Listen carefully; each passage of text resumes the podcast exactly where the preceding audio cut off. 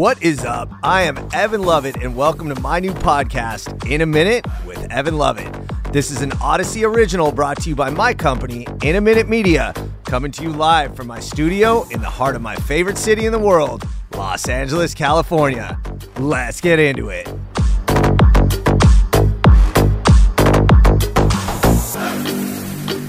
Yo, what is up? This is episode number eight. We are here in the IM studios in the heart of Los Angeles, quickly becoming my favorite place to be. Let's jump right into the rundown of this week's episode. Leading off is something that happened in LA this week. That teacher strike and walkout, even though it was short, it's going to have long term ramifications on all of us. So I want to dive into that. Then I get into what I learned, which is mind boggling, both coming off of last week's episode about the metro, but given the state of LA transportation today, LA used to be the mass transit capital of the world. I can't wait to talk about that. And this therapy session, and yes, the therapy session is back, it's a doozy. Put it this way OCD. And lastly, if you're going to do one thing in LA this weekend, do this. At the very southern tip of our city is San Pedro, and hidden in plain sight in San Pedro are actual ruins of a city that sunk into the Pacific Ocean. And you can still check them out. All right, y'all, let's get into it. So, something that happened in LA this week actually started last week, but it ended up concluding this week, concluding for now. What I mean by that is this started off as a hostile story something that sent some serious seismic waves throughout Los Angeles. But it did have a happy ending. For now. Let me explain. Check this out.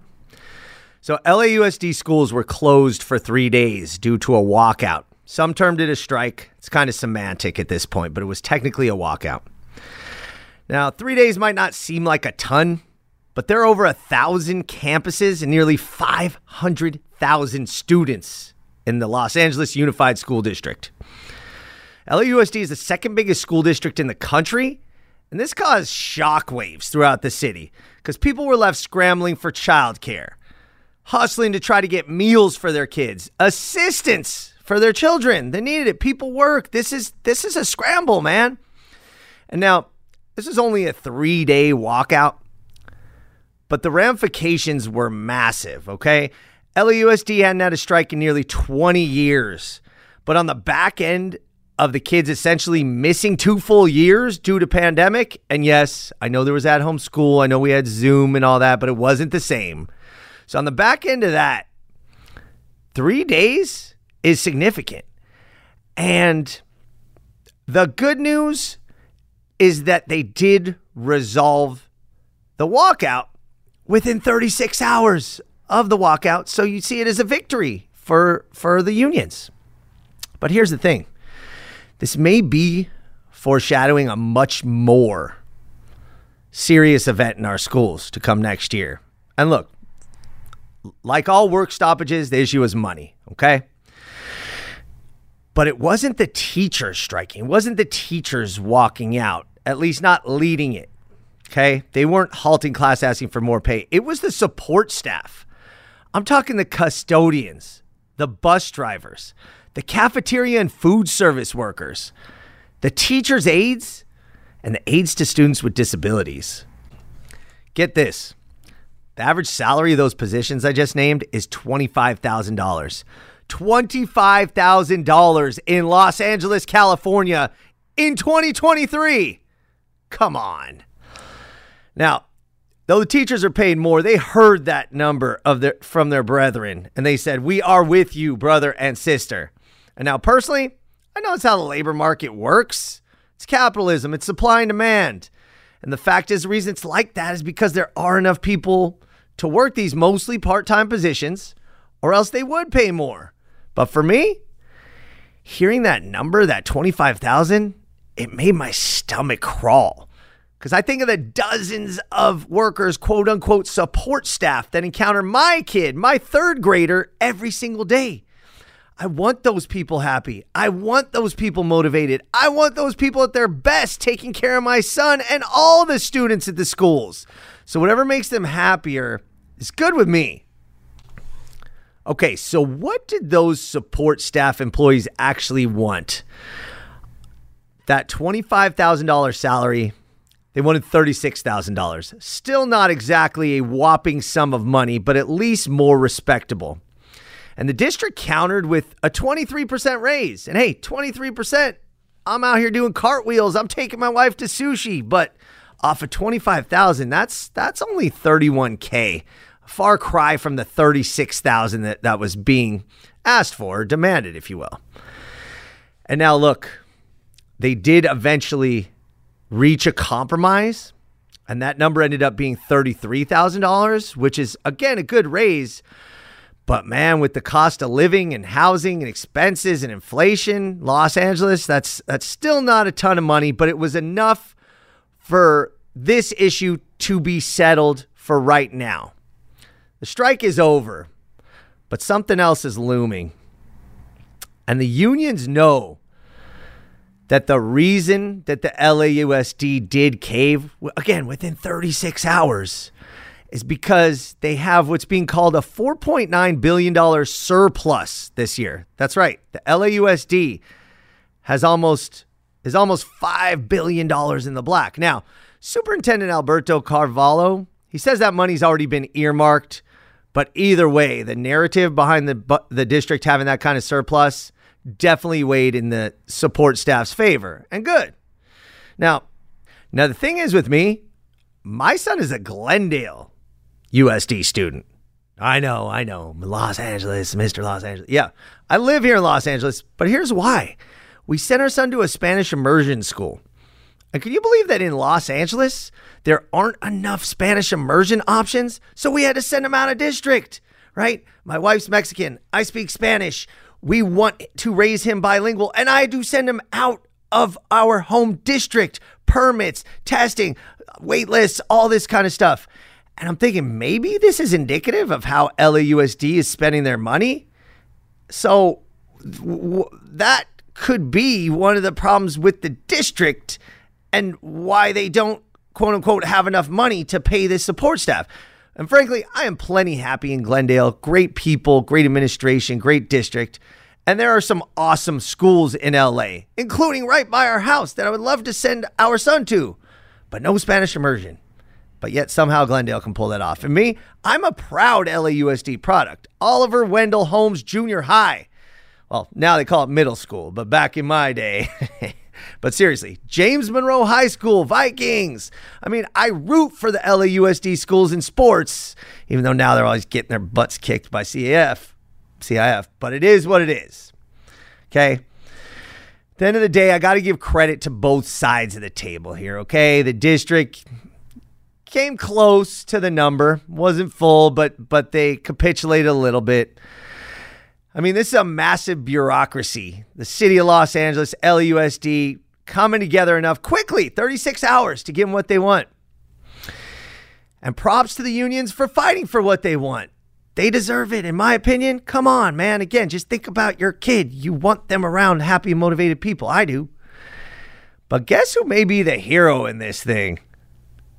By the way, I'm ducking for cover as I say this because respect due to Karen Bass, Los Angeles Mayor Karen Bass, who mediated the solution. Both sides gave thanks to her pulling them back to the table, telling them they needed to make a deal and doing it for the kids and doing it for the future. So I know that she's polarizing and I can already comments coming in on both sides. But you know what? In this situation, great job just outside of her first 100 days in office, but close. That that's that's a good good for her. But here's a funny thing even about that. This was settled as I've been saying within 36 hours of the strike. That means the sides at least were aware enough of what each wanted and were able to give the district was able to give essentially all the money 70 80 90% of the money that the unions wanted. So they were there, they knew it. So why couldn't they have avoided this completely? I mean, I'm thrilled that the parties made this agreement. Seems like both sides are happy. And I don't want to take that away. But why did the kids even need to miss school in the first place? Why couldn't they have just come to an agreement? You know what I mean? It was just a big headache for everybody involved, from the kids, the parents I knew. I mean, they should have just had this settled ahead of time. And that is where the foreshadowing comes in because I hope this is a lesson for both sides. Guess what? The teachers' agreement expires in June of 2024. So before we know it, we're going to wake up and it's going to be 2024. And the teachers have this narrative. Will this empower the teachers' unions to have increased leverage, seeing as how they saw LAUS, LAUSD step up in a little bit more than a day? I mean, in the world of deal making, and these union leaders are indeed deal makers, will they use this as leverage?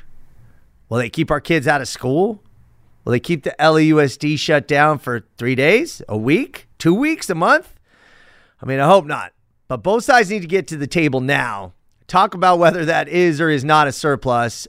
Figure out where the teachers are going to be and how to lock them in because they need to use this as a template to figure out how not to have our students miss any school before this next deal expires.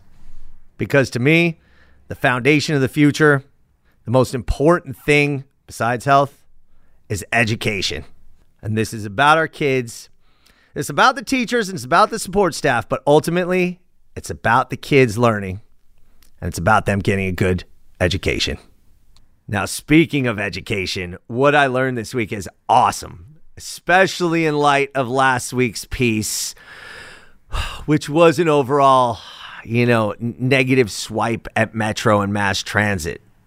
I mean, it is the truth, but with this declining readership and deteriorating conditions in the Metro, I think it's appropriate to discuss what I learned that Los Angeles was at one point not too long ago the mass transit capital of the world. That's right. Think back to 1876 when LA was included in the, the route of the Transcontinental Railroad. That marked the beginning of LA's transformation from a small, isolated agricultural town into one of the world's prominent metropolises. Or is it metropoli? LA was connected to San Francisco, to Texas, to the rest of the known world.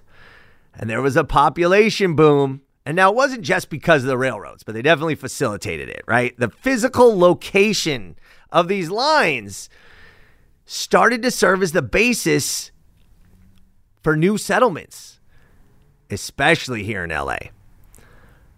LA is a boom town. LA is a city formed by boosters.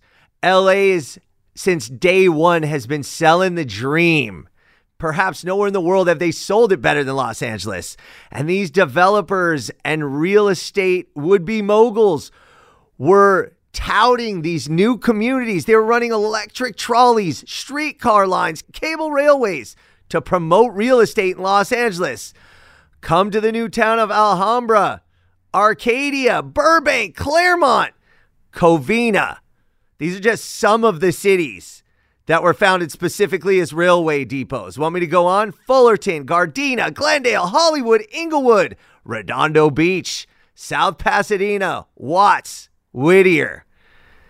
Again, these were railway depots first and cities second because these people were expanding the railroads to sell this real estate. I mean, growth on these electric streetcar lines happened so rapidly that maps couldn't be printed fast enough. I'm serious. In 1898, Henry Huntington, yes, Huntington Beach, Huntington Library, a true tycoon, purchased the entire railroad line. And at its at its height, the system contained over 1,500 railway stops. Can you imagine that in Los Angeles today? The Metro, take it or leave it, it they, they do their best. This is a big city, but there's something like 87 different stations. We're talking 1,500 railway stops. Trains were an essential amenity in navigating Los Angeles. At one point, there were 1,600 Pacific Electric trains entering or leaving LA every single day. This was the primary mode of transit in the early 20th century. I mean, this was the most popular mode of transportation in the LA region. Red cars, yellow cars, Southern Pacific, Pacific Electric. And by 1925, this is less than 100 years ago. These railways provided the greater Los Angeles region the largest trolley system in the world. Think about that. In Los Angeles, the city that invented car culture, that exported car culture to the world, we were the kings of mass transit. So, what the heck happened? Okay, in 1945, National City Lines, a faceless entity, acquired what was then known as the Los Angeles Railway. By 1961, 16 years later, the final journey of the red car concluded, and mass transit it was just a speck of dust in the memory of Los Angeles. From 1945 to 1961, it took 16 years.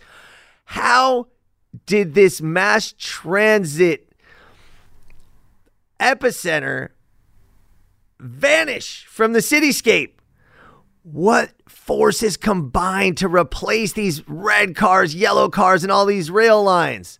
Now, some people say it looks like the work of a conspiracy. And there's a movie, Who Framed Roger Rabbit, that kind of addresses that. But I want to I want to look at this this so-called conspiracy and let, let's see the points that, that lend credence to that. Let's go back to that National City Lines entity. Who was National City Lines? Well, their investors included General Motors, Firestone Tire and Rubber Company, Standard Oil, Phillips Petroleum, and Mack Trucks. all those companies have one thing in common, right? They're all automobile oriented. They all push for the car, not for the railway lines. So why would they purchase the Los Angeles Railway? I mean, this seems open and shut, right? And again, the plot of Who Framed Roger Rabbit, which by the way was a 1988 film, was setting its story to the year 1947 where the antagonist Judge Doom, he says, "I bought the red car so I could dismantle it." Interesting, right? Seems there it is. That was the conspiracy. But the truth is a lot less sinister. Let's be honest with ourselves. The automobile craze was sweeping through LA. I mean, this is the home of the drive through. People want to drive even to this day. Yes, there's traffic, but dang, LA is where car culture was birthed. And the car culture was sweeping through LA faster than any other place in the country. You look at the flat terrain, the climate, people want to drive. And the streetcar system, it was so elaborate that there was already an infrastructure for driving. There were already roads and routes and places to go. So the presence of the automobile slowed the streetcar and eventually took over the streetcars, which lacked their own lanes. And then the streetcars could no longer make their schedules and the level of service declined. And then, chicken and the egg, people decided to take more cars, even the ones that were married to the rail car. And another fact by the 1920s, the railway was unprofitable. Services had been cut, and with passengers buying cars, ridership and fare continued to decline, and the death spiral was already ensuing. This is way before General Motors and all the others involved in National City Lines started buying up streetcar systems. So, like most conspiracies, it's easy to blame the faceless corporation. I mean, it's a it's the logical economic beneficiary of this car-oriented system. But the truth is that the people, we the people of Los Angeles, love cars and we love driving. It's the best way to get around this city. So, what I learned Los Angeles was the mass transit capital of the world. And just as fast as it developed, it declined. And speaking of declining, sometimes I feel like I'm declining into a spiral of obsessive compulsive disorder, OCD. And yes, this is my therapy session because OCD has been something I have been afflicted with ever since I have conscious memories. Now, I'm told everyone has OCD to a small extent. Um, and even though honestly it has got better for me, it's still still there. Um, it's a kind of a driving force. I'll tell you what I mean. I simply have to do certain things. You know, a lot of them are, are productive, right? I make lists, but then I absolutely have to check everything off that list. And sometimes it doesn't make sense because things can wait and some things should wait. But I can't, I get obsessed. I cannot rest until I do these things, right? And on the positive side, it's unequivocally the reason why I've been able to turn out so many LA in a minute episodes. I mean, I, I get my list, I know what topics I want to cover, and I dive into them and I get them done. I go drive, do the research, do the editing, check, check, check. All the boxes getting checked. And, you know, luckily I do put out some pretty good content. But even for that, sometimes what if it rested? What if I, I took a little more time? What if I didn't need to finish that episode today and I could get a better shot next week? Not doesn't happen. I mean, the OCD drives me. I mean, I'm meticulously organized, fully responsive. I'm a chore doing motherfucker. But this OCD manifestation is is an impediment and it's not healthy and it's not cool on those around me. Um honey, babe, I apologize. I know it drives you nuts sometimes. I'll give you an example. This is one that's just non-productive pure OCD, okay? I haven't been able to shake this one since I was 14 year old varsity player at James Monroe High School, varsity baseball player. We'd be in the bus going to an away ball game. And now on that bus, as I'd walk in, in my uniform, we're going to North Hollywood, or we're going to Poly, or we're going to uh, Sylmar, wherever we're going. The first thing I'd have to do walking up to that bus is look at the numbers, right? Let's say the numbers are one, six, and seven. I'd add up those numbers. One plus six plus seven, that's 14. I'd add them again, that's 28. And then I'd add six until I got to 34. Why? 34 was my uniform number. And I would need to do that every time I saw a yellow school bus. If I don't do it, I don't know if I want to call it a curse or say it's bad luck, but I get that high level of anxiety, that that jolt of I guess incompletion through my system.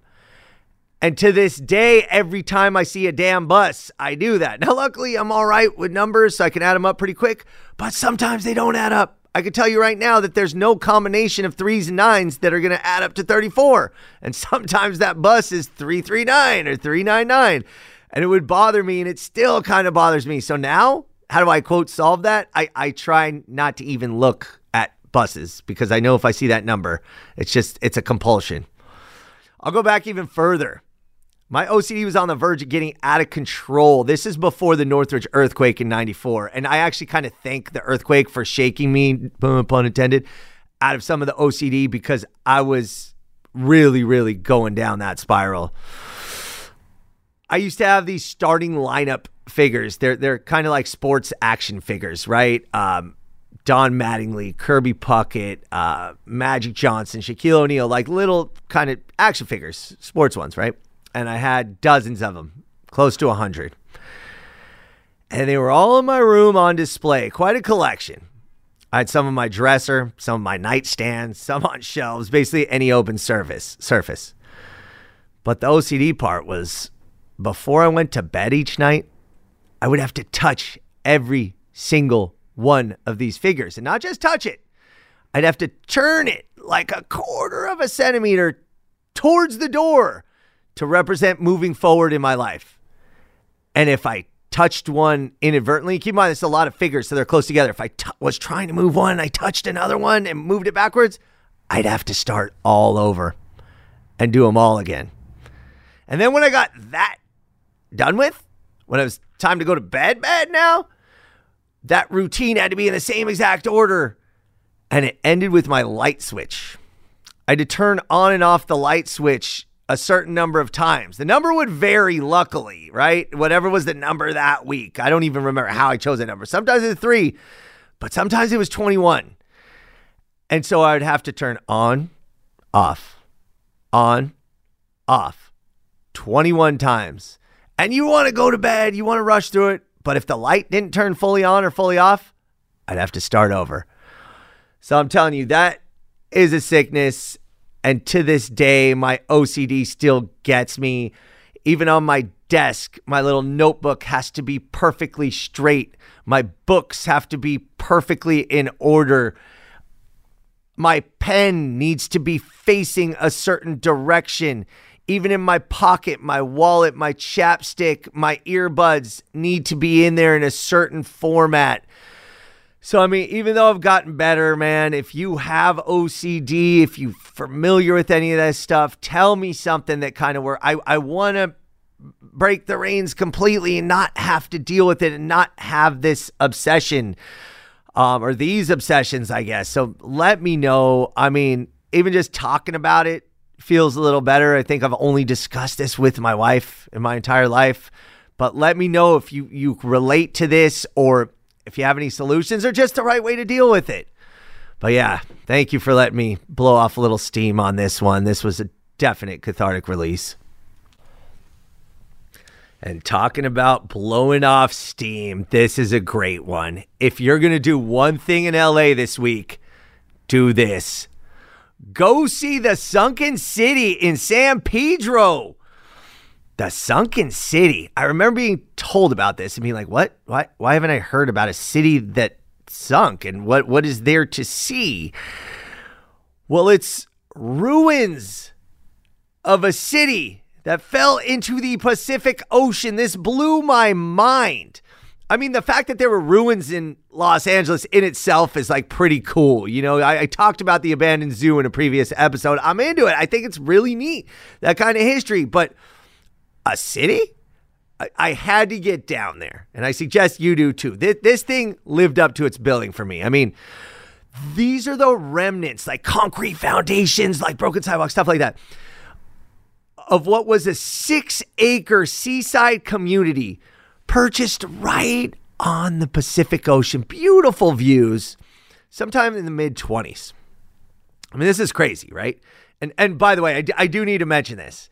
This is technically off limits. There's like a little fence around it. You're not supposed to go down there, but they make access pretty easy. And while I was there, there were other groups of people. Seems like there's a lot of pictures and stuff online, but technically I can't tell you to go down there because it's off limits, but hey, you know, between us, go go and check it out. But how did this come to be in the first place? A city of ruins, right? So this little six acre seaside community was the brainchild of this guy named George Peck, again with the real estate development. It's how Los Angeles developed, right? Views of a seaside bluff. It's what's called Point Fermin in San Pedro. And how did you get to this little new community? Well, the red car. It's the 1920s. This is Los Angeles, the mass transit capital of the world. So there was a red car railway stop that took you right to it. And now this guy, George Peck, he built some nice little bungalows, sidewalks, power and water just for the tip of San Pedro, a little community, dozens of homes. Now, January of 1929, some of these homeowners noticed ground movement and slippage. By May, four months later, there was movement of eight inches laterally and a vertical drop of three inches. Now imagine that if that's your apartment, that's your house. I mean, this is significant. Home foundations were starting to slip, infrastructure was buckling. Gas and water lines, guess what? There were leaks and there was breakage. And at this point, some homeowners began to move out. But not all of them. You know how people are. But by August, just three months after that, the movement had been described as a full on landslide. The earth was moving towards the ocean at three inches per day. Now, luckily, that's a relatively slow landslide, but if your house is moving three inches a day towards the ocean, it's time to GTFO. All right? A large crevice, several feet wide, formed in the middle of this, this little development. And at that point, the remaining homeowners moved and some were able to actually move their homes. I guess there were prefab homes behind the slide area, but the rest of the area was roped off. Now, enter then retired DWP chief William Mulholland. Yes, that William Mulholland. He told the LA Times at the time that the landslide was, quote, just as inevitable as the freckles on a small boy's nose but that the land, even though it was unstable, probably wouldn't fall into the sea. Well, Mulholland, who is responsible for bringing water to Los Angeles with the LA Aqueduct, which is truly an engineering marvel. Well, this was towards the end of his career. And 1929 was less than a year after the largest man made disaster in LA history, the St. Francis Dam disaster, which was, frankly, Mulholland's fault. And that's why he was forced into retirement. So his word about this city that was maybe or maybe not sliding into the sea was not exactly rock solid, pun intended. And sure enough, two homes ultimately did fall into the ocean, as did part of that Point Fermin Park, which was adjacent. Commercial buildings, streets, sidewalks were also affected. And what remains today is the sunken city, the ruins of what was once a fantastic little seaside community in LA. So go down there. And by the way, when you are down there, spend some time in San Pedro. You could call it San Pedro. That's what I always called it, but the people down there call it San Pedro. And it really is like a secret little nook of Los Angeles. And it's not just that part, there's a historic little Italy, a Croatian community, and some really great food. But where you really want to go Sunken City. Check that out. So that is our show.